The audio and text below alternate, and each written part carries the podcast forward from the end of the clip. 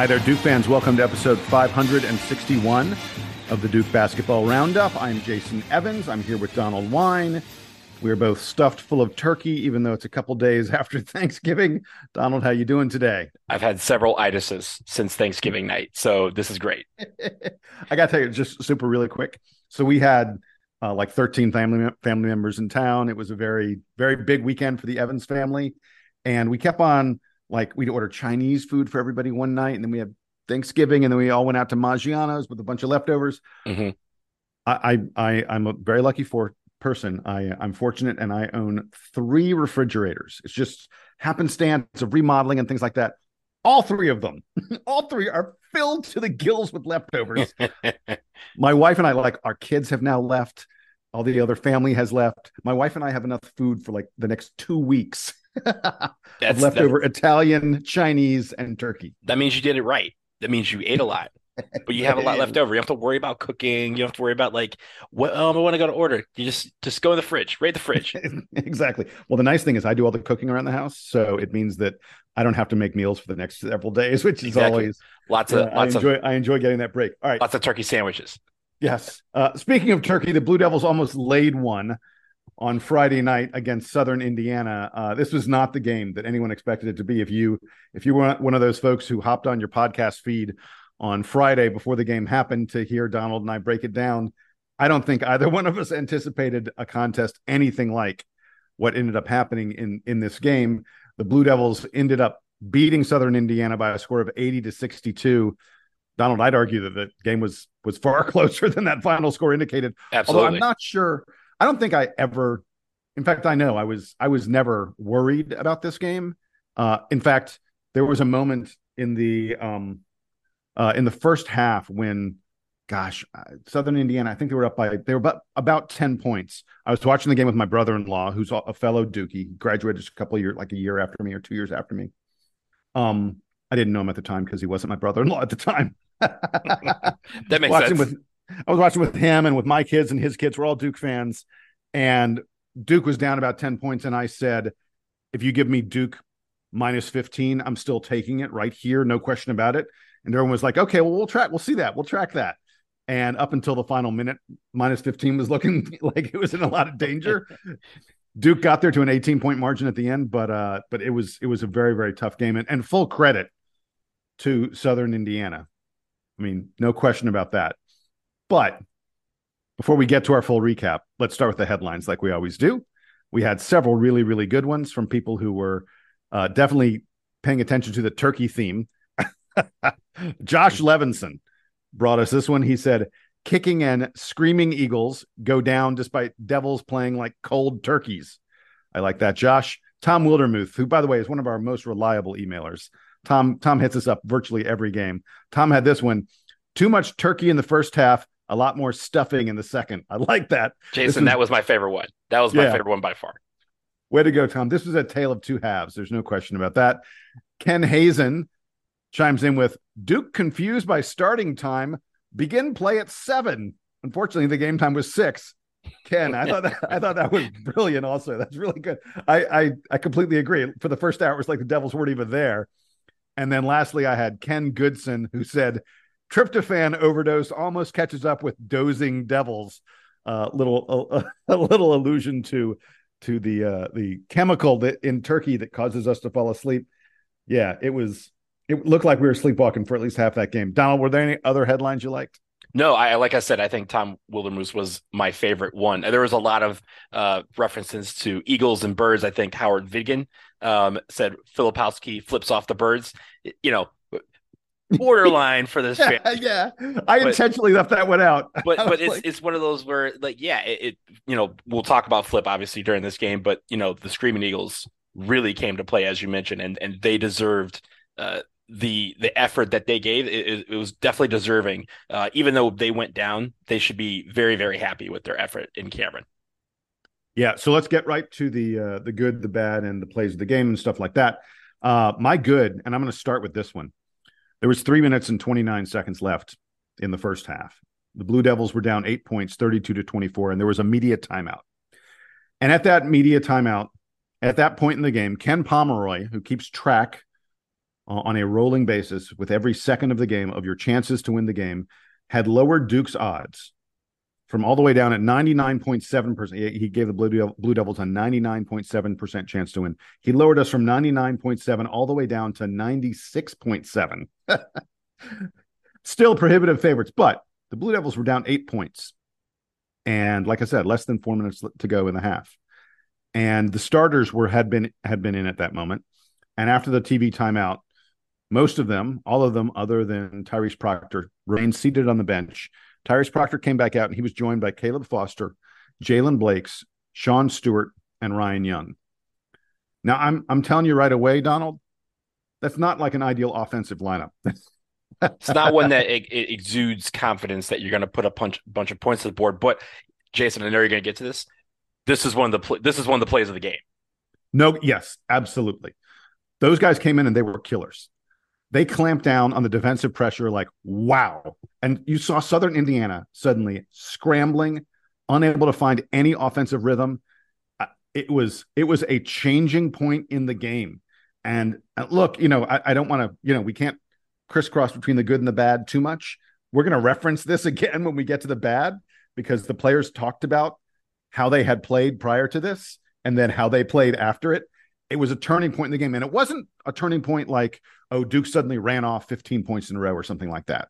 We, we did go on a pretty big run there, stretching from the end of the first half through into the first several minutes of the second half. A very nice run that that completely changed the game around. But it was, to me, Donald, it was the attitude, the effort, the intensity that those guys brought when they were on the floor. It wasn't even like it ended up like if you look at the box score, it's not like, oh, they got three steals, blocked a shot, and forced a shot clock violation. It was just you saw that those guys were like, uh-uh, we're here to play now. And Southern Indiana, you're going to have trouble even bringing the ball up, you know, past the timeline because we are all in your business. I thought that was, and I mean, it obviously it completely changed the complexion of the game. Just the effort that those guys brought and the way the rest of the team responded to that.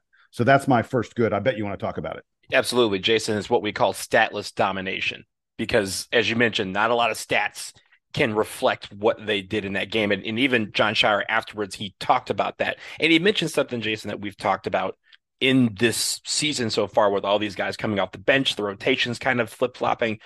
And he mentioned with that group, he said they got us close. I think it was four at the half. It could have easily been 10 or more. For that group and our bench, you never know when your number is going to be called. They picked up the energy and they picked up the fight on defense, which again, as I mentioned, a lot of these things, it's not like they were coming in and, you know, blocking shots off the glass and throwing alley oop dunks and hitting a bunch of threes.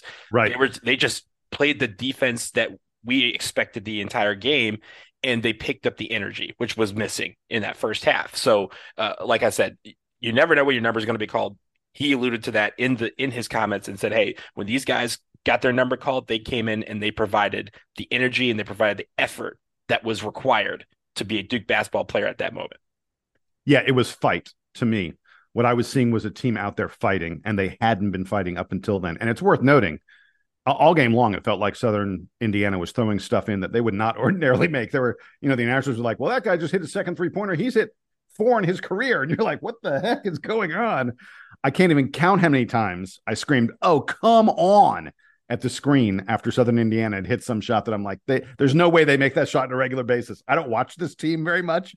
There's just no way they hit those shots all the it, time. There was a lot of uh, of those like you know two seconds left in the shot clock and they would throw up a three and it would go in and then like the announcers would be like, well, that won't happen again. And then like two plays later, it would happen again. So yeah, again, full credit to Southern Indiana for their effort. And again, sometimes those shots go in, sometimes those shots go out. If those shots go out, we're we're talking about a 40 point blowout.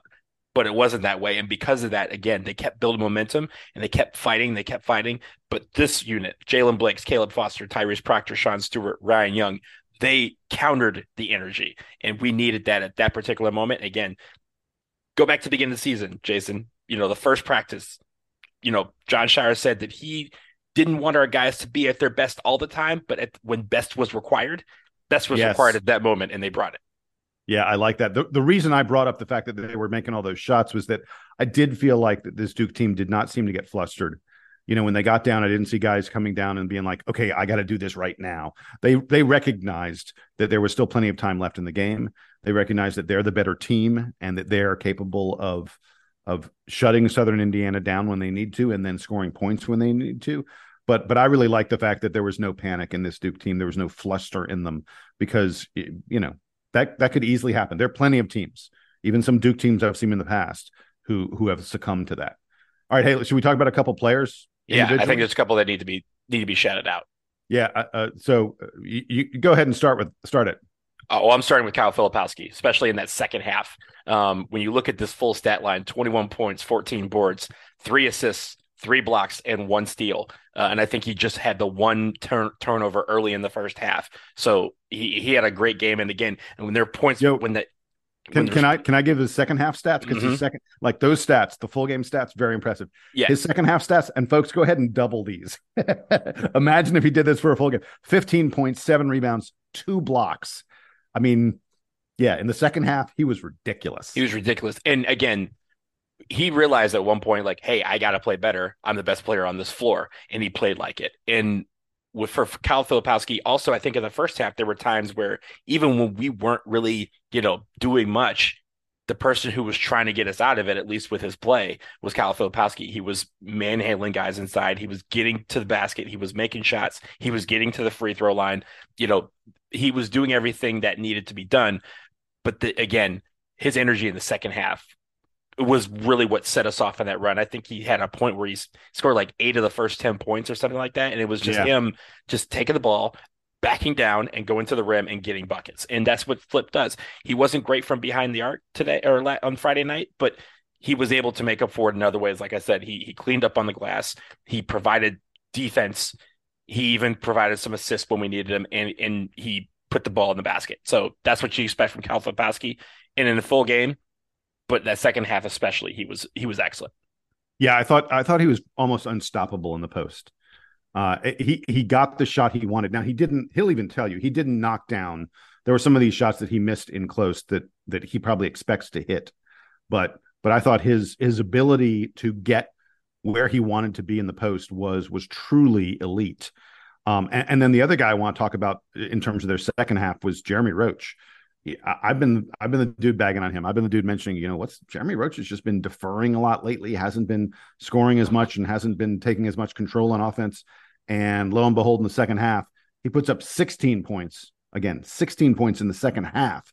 Took the ball into the paint again and again, created shots for himself to the tune of five of eight um, field goals in the second half, two three pointers, and he drew a lot of fouls and got to the free throw line. I also noticed that as well. That like he was getting in there and they they knew they couldn't stop him, so they were trying to put a body on him and they they were fouling him a lot. This was the Jeremy Roach that takes over games. This is the Jeremy Roach that we need to see from Duke against our top opponents, and frankly hasn't been there for about a week and a half or so. And so I was glad to see him come back.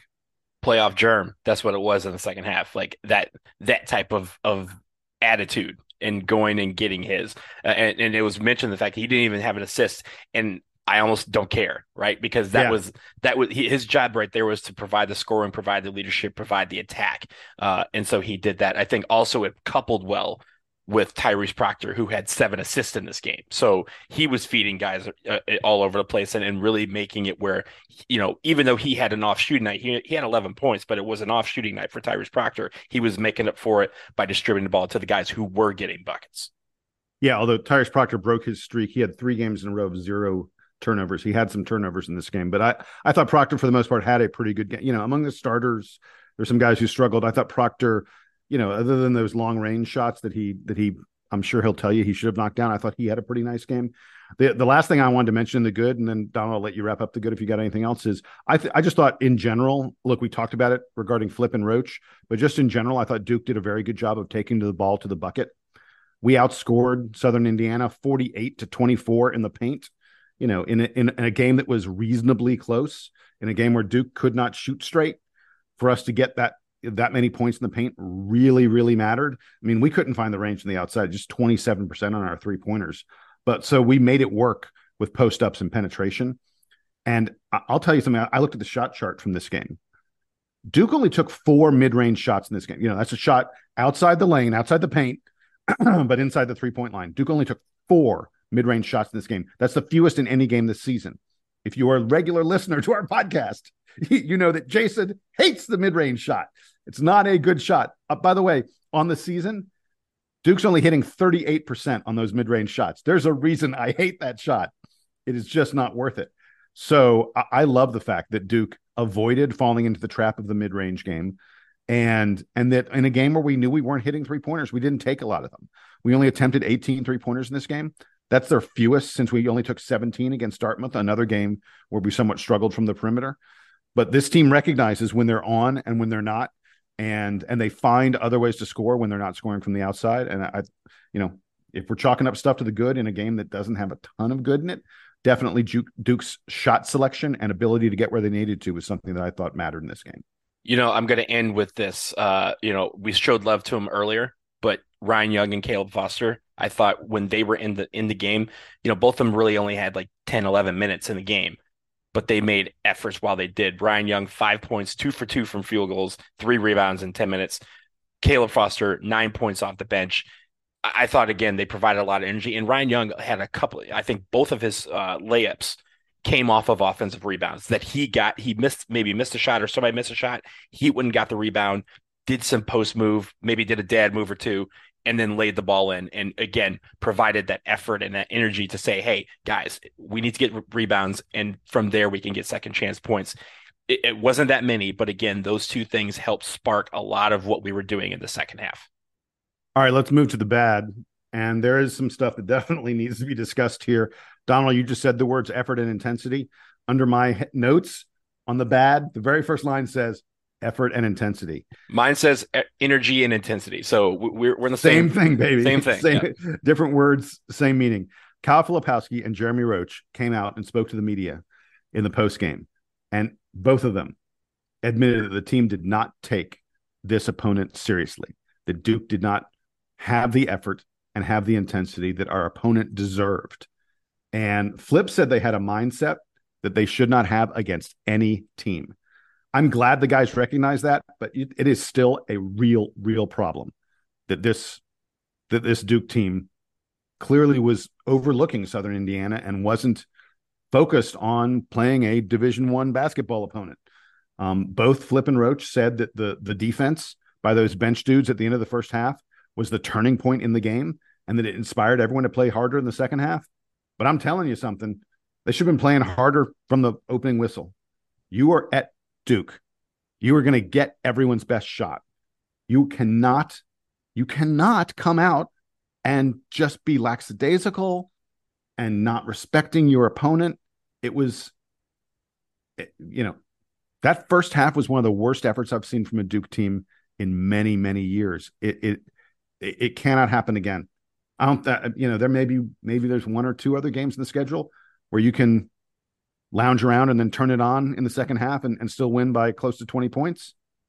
But this will not work against the vast majority of teams that Duke is playing. And frankly, they should not get in the habit of doing this I'll go further, Jason. I don't want to see it. I don't think there's any games left on the schedule where this where you can get away with this after it happening here. And remember, this was Southern Indiana's first trip to Cameron. It was the first time Duke and Southern Indiana had ever met. So of course, Southern Indiana was going to be up for this game. Like as we mentioned, they were one and five, and the only team they had beaten was a team from Tiffin, Ohio, that's not even in Division One. This team came ready to play, and you have to expect that every team that has walked into Cameron this year has come ready to play.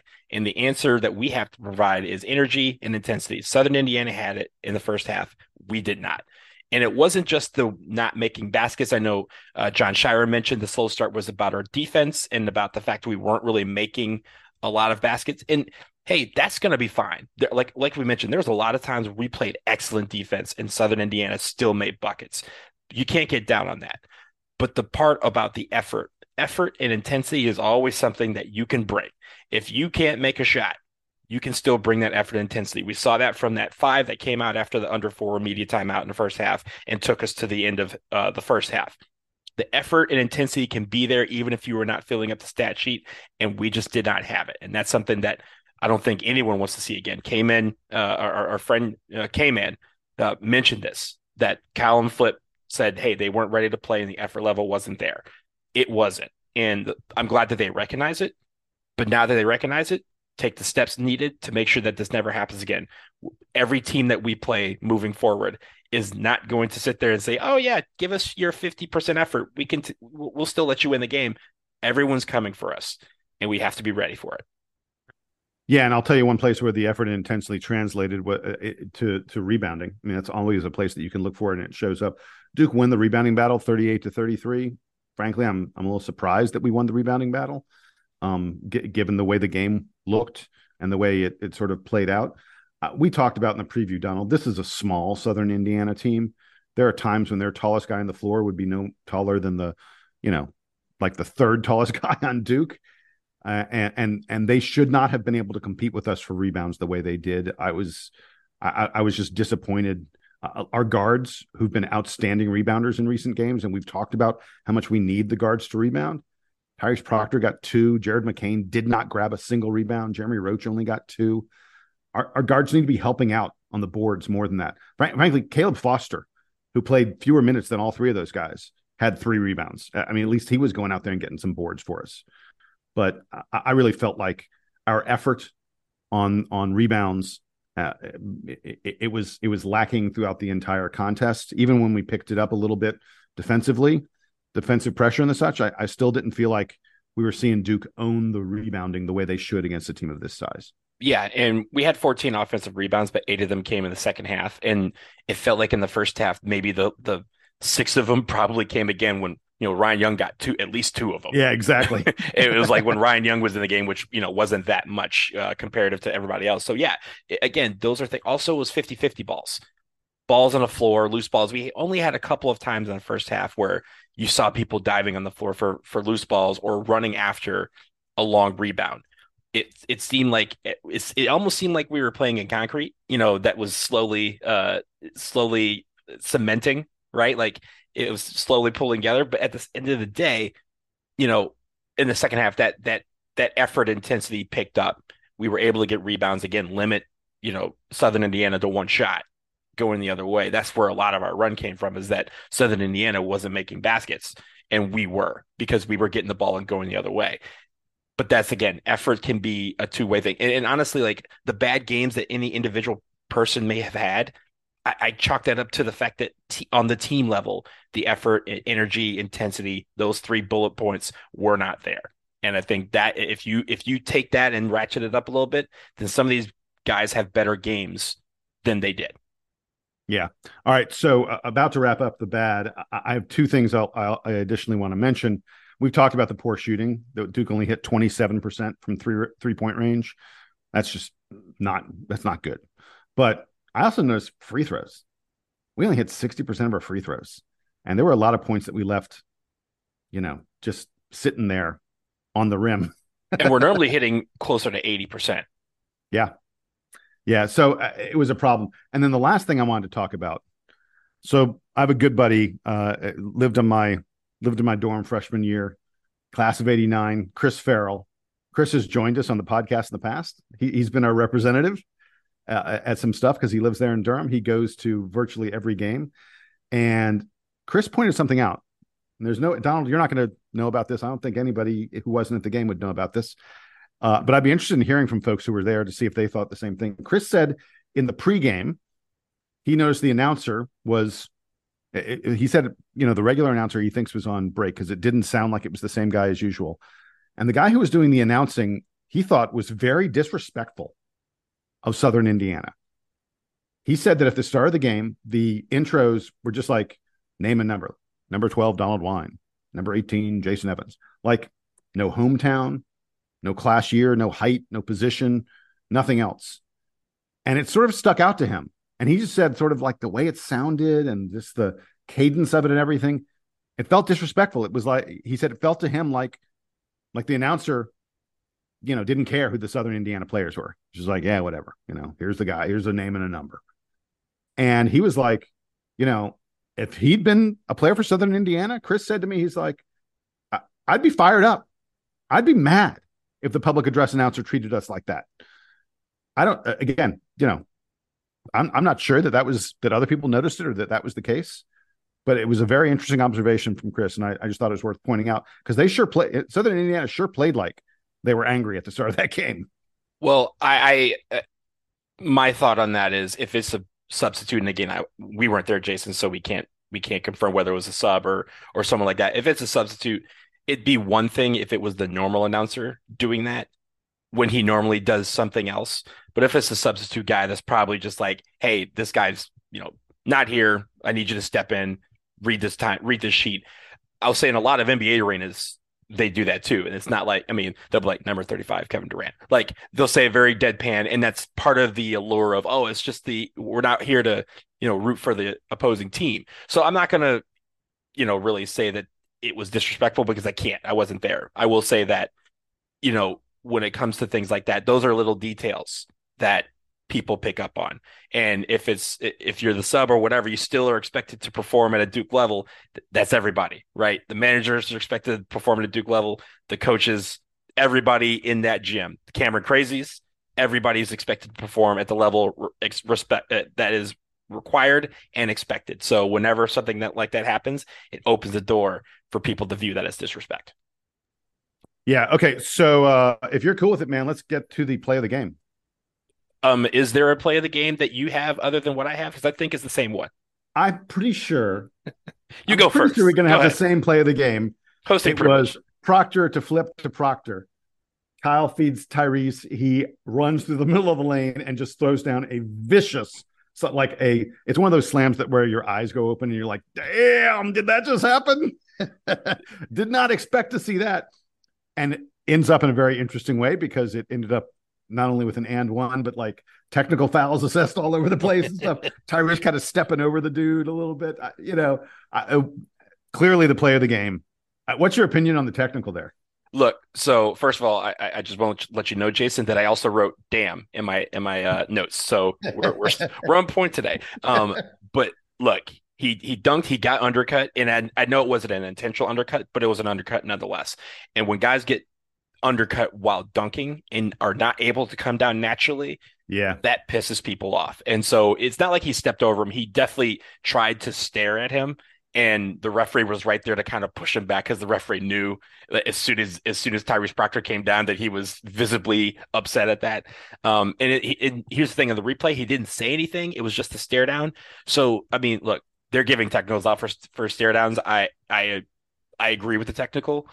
I, I, don't want to say I'm okay with guys getting technicals, but in that case, yo man, you just post drive some dude. He tried to undercut you.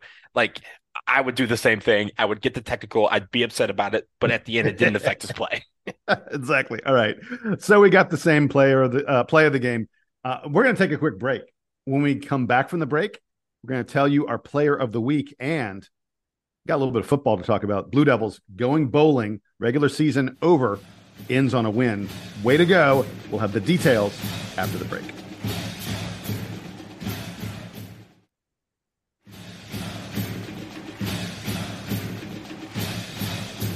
Okay, we are back from the break, and you know we've forgotten to do this for a couple weeks, but we are now remembering, and we will continue to remember. At least I hope.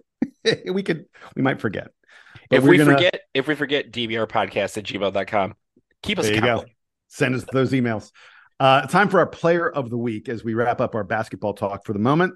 Uh, Donald, who you got? I've got two potential nominees. I'm interested in seeing which one you take. Yeah, I had a couple I was leaning towards, but I in the end I went with Kyle Filipowski. Uh, 17 points, five rebounds against LaSalle, 21 points, 14 rebounds against Southern Indiana. Probably our most consistent player in the week. There was a couple of guys who you know, maybe had a good game against one team and not as great a game against the other team, and that's that's thing. Those are things that we are going to have to deal with here uh, on the player of the week segment. But uh, I think Kyle Filipowski was our most consistent player, and again, he showed up uh, in both games when we needed it. Yeah, so I I, definitely considered Flip. He's way up there. 38 points and 19 rebounds in a week is a pretty good week. He also, by the way, had five block shots this week. But I went with Tyrese Proctor. 33 points, 11 assists, nine rebounds this week, 11 of 18 on field goals. So 61% on his regular field goals, including three of seven three pointers, 43% on- on his three pointers. Even, you know, following a LaSalle game where we, you know, we said he didn't shoot all that great. I thought Proctor had a really good week. And part of why I'm picking him is because he was a piece of that stellar defensive effort that we spent so much time talking about earlier on the podcast. And it's easy to fall into the trap of talking about all these offensive statistics. Tyrese Proctor is clearly a great defender for Duke and showed it multiple times this week. And so, I, you know, I'm going to reward that as much as I want to reward the offense. So I went with Tyrese Proctor. That's a great choice. Great, great choice. Hey, I got one last really quick thing before we get to the football. Um, I mentioned my brother and I, my brother-in-law and I were were watching the the Southern Indiana game, and he's a big Duke fan. And he was we were talking a little about the multi-team event. You know, all these other schools are off in Atlantis and Maui and other places like that, playing a bunch of Power Five programs and the such. And he was like, ah, you know, there's a piece of me that's like, why isn't Duke? Why did Duke set up this somewhat silly Blue Devil challenge where, frankly, all three of the opponents were not expected to be much of a challenge? And we were chatting about it some, and, and part of what we pointed out, I, I was like, you know, how much does it really matter at this point in the season to play one or two more good teams sandwiched in between Michigan State and Arkansas? I mean, like, you know, Duke's already played some really good teams. We're about to play another one in Arkansas. Like the schedule, this early season schedule is very challenging.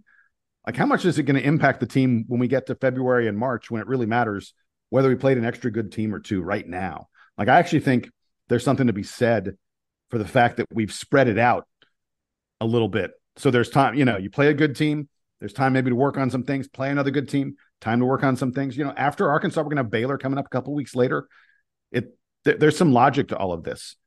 But the thing my brother-in-law pointed out that I thought was really interesting, he said, you know, rather than going a long distance, rather than flying someplace, dealing with you know this crazy holiday airport traffic and stuff like that even though i know the team flies differently from with the way the rest of us fly there's still there's still you know some difficulty with with all this travel he said duke chose to stay home and he speculated to me he was like you know i bet I bet they invited like a lot of the families to come in and hang out with the team. I bet the fact that we're playing bad opponents, you know, mediocre opponents, kind of means that Scheyer will be able to use the bench more. It didn't work out against Southern Indiana, but these other games in this MTE, the other the other recent games we played, Duke really got to to stretch out the bench a bit more. And he was like, you know, I wonder if they brought all the families in, had a big team dinner and stuff like that. Uh, look, I I, I said to him, I go, you know, I'll, I can check with some sources. and it turns out Duke did have a lot of the families of the players came in to be a part of the collective family of the Duke basketball team. And they had a big, big family turkey dinner on Thursday night. All the players, all their families. I can't even imagine how many people it was. I bet it was a, a very large event. Not every, I'm, told that not every family made it in, but a lot of them did. And anyway, I, I just thought it was interesting that my brother-in-law had this theory and then I checked it out. It makes a lot of sense, you know, especially if you've got the kind of schedule that Duke has to not go crazy Thanksgiving week with with some really difficult tournament in some far off place. What do you think about all this, Donald? Well, Jason, when we get done with this recording, I'm going to ask you what recording device you have on my computer uh, because you clearly are looking at my notes. Uh, because in my notes, Really? I, in my notes, I have a, a, a, comment from Jon Scheyer in his press conference about this very thing. And here's what he wrote. He talked about, you know, the three games that we played and how they weren't, you know, traditional. Uh, it wasn't a traditional multi-level or multi-team event that we normally have. But he said, quote, it's a great learning experience for us in playing these three games. And the challenge has been very, really good. It's been different being at home for Thanksgiving for this week because we are so used to being in other places. But for this year, the way the schedule worked out, this was a really good thing. I do not anticipate us being in this position going forward. So this is something where he says, yes, this is like a, a, quirk in the schedule where, hey, we're playing a couple of good opponents. We have another good opponent. We wanted to kind of space this out, give us a chance at home.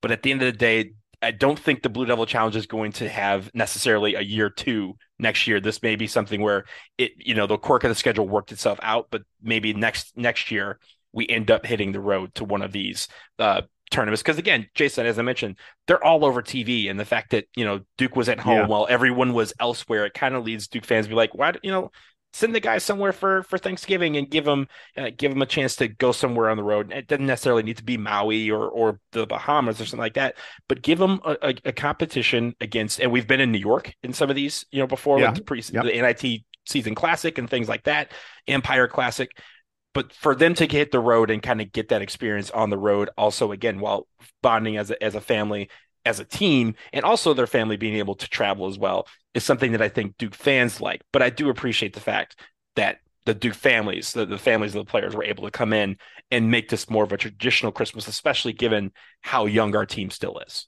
Yeah, yeah. Let's not forget this is a team that is full of of younger guys, even though we feel like they're more experienced than usual. Uh, you know, and especially uh, deep tease, Donald. We're going to be previewing the Arkansas game. That Arkansas team is really old. old, old as dirt. they are really old. We're going to be getting to that in the next day or so, but uh, that's going to wrap it up for our basketball conversation right now. We're going to quickly turn to football because uh, Jim Sumner, who covers the Duke football team, tells me that the Blue Devils just completed their first undefeated ACC season at home since 1989. And it is also the first time in Duke history that they have won six home games. That's because they had a dominant second half against a Pittsburgh team that we've had a lot of trouble with in recent years. Duke Pittsburgh. A lot of shootouts.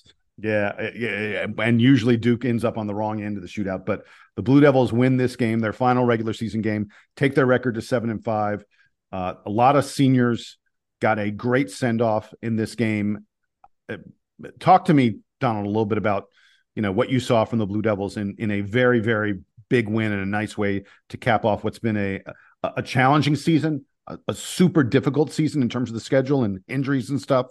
But seven and five is you should be damn proud of that record. Yeah, absolutely. I mean, given the fact that we were of national relevance early in the season and then the injury bug really took us out of it. That's really the reason why we are seven and five and not maybe nine and three or even 10 and two. Cause there's, we definitely had some close battles that could have gone the other way had we had some healthy guys in there. But I do think when we talk about the, the position has had probably the most injuries, the quarterback position, Grayson Loftus, I thought had his best game uh, so far in a Duke uniform 20 for 37, 248 yards, two TDs. The only interception that he had was uh, right at the end of the first half. He was trying to throw a Hail Mary and his arm was clipped and the ball kind of went up in the air and like an arm punt and it was picked off. So again, like chalk that up to him trying to make a play at the very end of the half. It didn't it didn't harm Duke because it was there were zeros on the clock when this happened. So I'm okay with that. Jordan Moore and Jalon Calhoun really ran this show. They combined for 15 catches, 177 yards, and two TDs. Duke's offensive line, shout out to them. They allowed zero sacks yesterday. Grayson Loftus, his shirt was clean. Uh, he only had four plays where Duke was tackled behind the line of scrimmage. Converse that with Duke's defense. They had four sacks and 10 tackles for loss, and they had Jeremiah Lewis with an interception, Nick Morris with 12 tackles. So I thought all sides of the ball were great. And I'll end Jason with this. We played tough.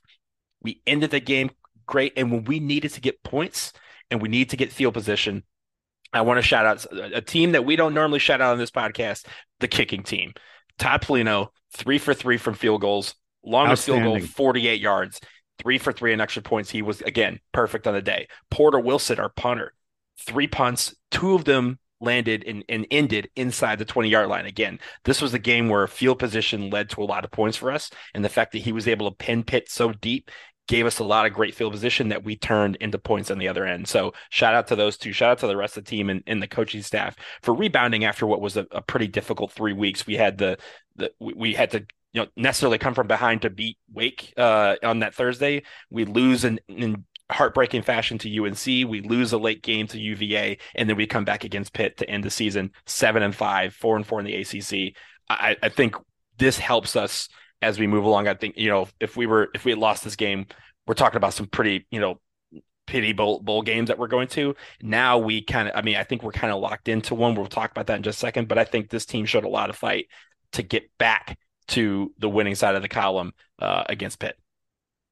Yeah, and and a couple other things I want to just mention really quickly. Uh, first of all, a hat tip to Jalon Calhoun with his final reception of that game. He topped three thousand yards um, receiving in a Duke uniform uh, over his five year career. I mean, wow, that's just three thousand yards. He's, that's only, he's only the he's only the fourth Duke player to do that. Exactly, it is really really impressive.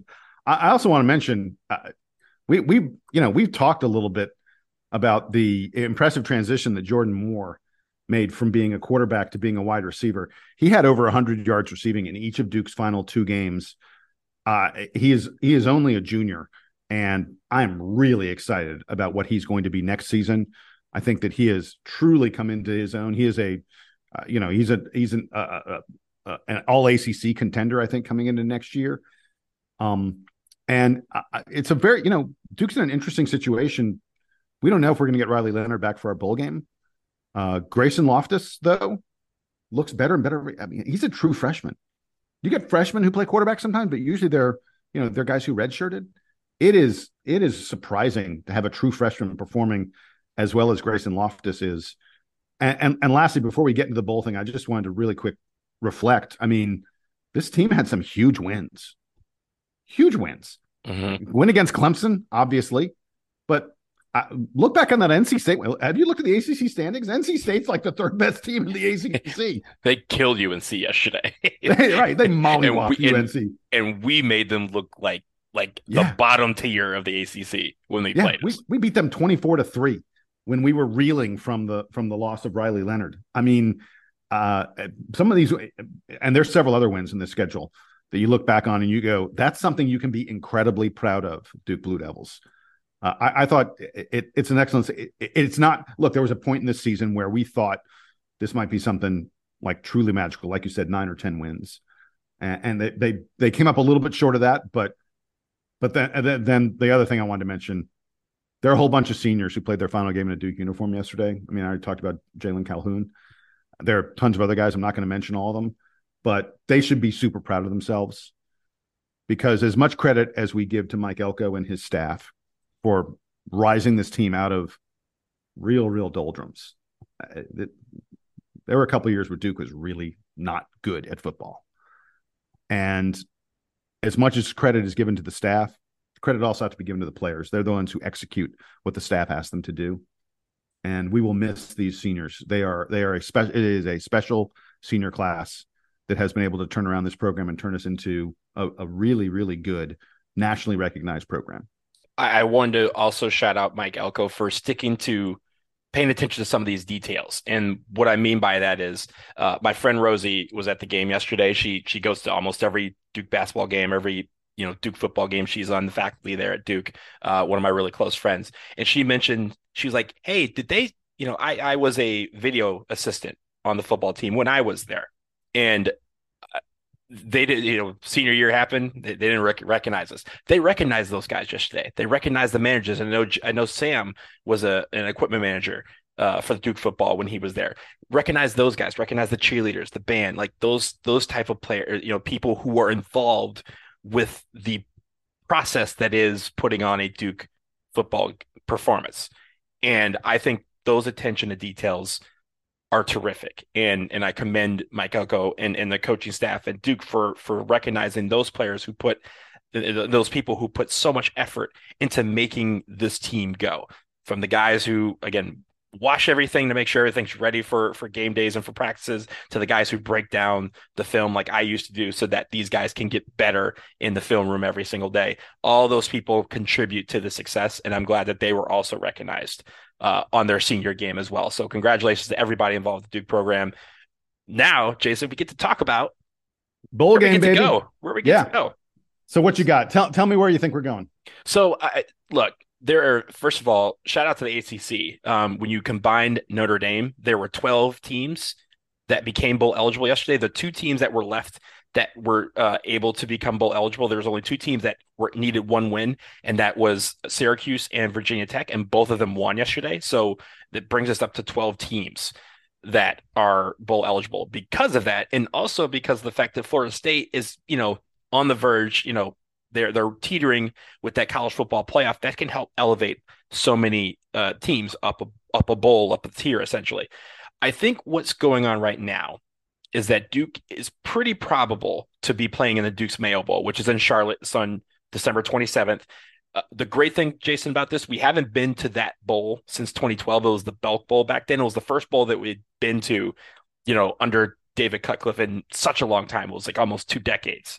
Uh, was, we we played was that the year we played? Cincinnati? We played Cincinnati. Yeah, um, a heck of a game. Yeah, it was. It was. It was the orig- It was the originator of the Scott Van Pelt Bad Beats segment on Sports Center. Um, but it, again, we we showed a lot of fight in that. Again, our first bowl game in a long time. We haven't been back to Charlotte since then. I think this is the year that we end up going back to Charlotte.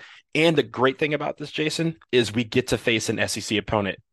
A lot of people have said either Kentucky or Auburn might be that opponent. And I think that would be a real test for the Blue Devils. For me, I think when it comes to some of these bowls, when we're playing the UCFs of the world, it becomes a it, it, it, like the AACs and the Group of Five conferences. Yeah, yeah. It becomes where we're just one of those, you know, college football games that are on TV that people tune in to watch because there's nothing going on around the holidays instead of a prime time matchup that people want to see. I think if we play an SEC team, no matter who it is, and again, if it's Duke or, or Kentucky or Auburn, that's going to be a matchup that people are going to want to see. That's going to be a matchup that guys are going to get up for. Hopefully, we get everybody back healthy. I know Riley Leonard is the biggest question mark, but again, the way that Grayson Loftus has continued to improve, you have to expect three more weeks of practice will help us with that. But yep. Jason, I also think uh, when it comes to the ACC, we just have a lot of terrible bowls that we're tied into. I hope that, and this is one of Wait, the. Don, we, we got 12 teams. Of course, they're, they can't all be great bowl games. They can't all be great bowl games, but we have some bowl games that are in baseball stadiums. Um, we'd like yeah. to at least play in a football stadium. We played in the Pinstripe Bowl. If we had lost yesterday, we probably would have gone to Fenway, which nobody, sh- eh, shout out to Sam, nobody's trying to go to Boston in late December to play a bowl game. Trust me on that but I think, Jason, what's going to be interesting about this particular bowl season is the fact that the Pac 12 will become the Pac 2 next year. And a lot of those tie ins are going to be up in the air. I look for AC for the ACC to go after some of these bowls and some of this realignment of bowls to try and get some bowls, not just prestigious bowl, you know, names like Liberty Bowl or the Music City Bowl, bowls that if you see, if you say the name, everyone goes, oh, who are the opponents? That's probably going to be good you want to go after some of these uh, ones that have tie-ins where you're playing power five conferences. You're playing those kind of opponents because again just acc versus big 12 acc versus big 10 that is going to generate excitement on its own and it's going to generate excitement for the teams to play in them. And i think that's what you want. You don't want you know a duke team to go seven and five and go oh our reward is to go to you know the you know the Independence Bowl or to the Quick Lane Bowl, which we've been to in previous years. Yeah, that doesn't help. That doesn't exude confidence in wanting to play in a bowl game. You want guys to be like, "Oh, we're playing, we're playing in the Holiday Bowl against against who? Yeah, I'm there. I'm ready." And it also generates excitement for the fan base. So again, I think if it's in Charlotte, I think that's the probably the best case scenario because we'll play a good opponent and we'll be able to get a lot of our fans down there. It's a prime time game, uh, or at least like late afternoonish, early eveningish. So it'll be when a lot of people are getting off of work and turning on the TV. So we'll see in the next few days. I think bowl tie-ins lock on December 3rd. So we have a week left. They'll wait for all the conference tournaments. But at right. the end of the day, I think that Duke will probably end up in Charlotte, call it Auburn, call it Kentucky, but you can just consider me right there in Charlotte with the team. I like it. I like it. All right, that's going to wrap it up here on the latest edition of the Duke Basketball Roundup. As a reminder, send us those emails dbr podcast at gmail.com. That's how you can reach out to us. Send us your headlines, your plays of the game after each time Duke plays. Also, don't forget, go to Homefield Apparel, use the code DBR podcast. You get to save some money off some fine looking Duke gear, or you know, if you want to buy gear for someone else, you can do that as well and still use the same code. So it saves you a little bit of money, puts a couple pennies in dollar in my pocket, not more than a couple pennies, but you know, we gotta we gotta take care of ourselves a little bit here. But anyway, for Donald Wine, I am Jason Evans. Happy Thanksgiving to all of you. Be sure to check your feed. We're to be coming up with a Arkansas preview very, very shortly. Until then, he's Donald. I'm Jason, and this is the Duke Band to play us out and take us home.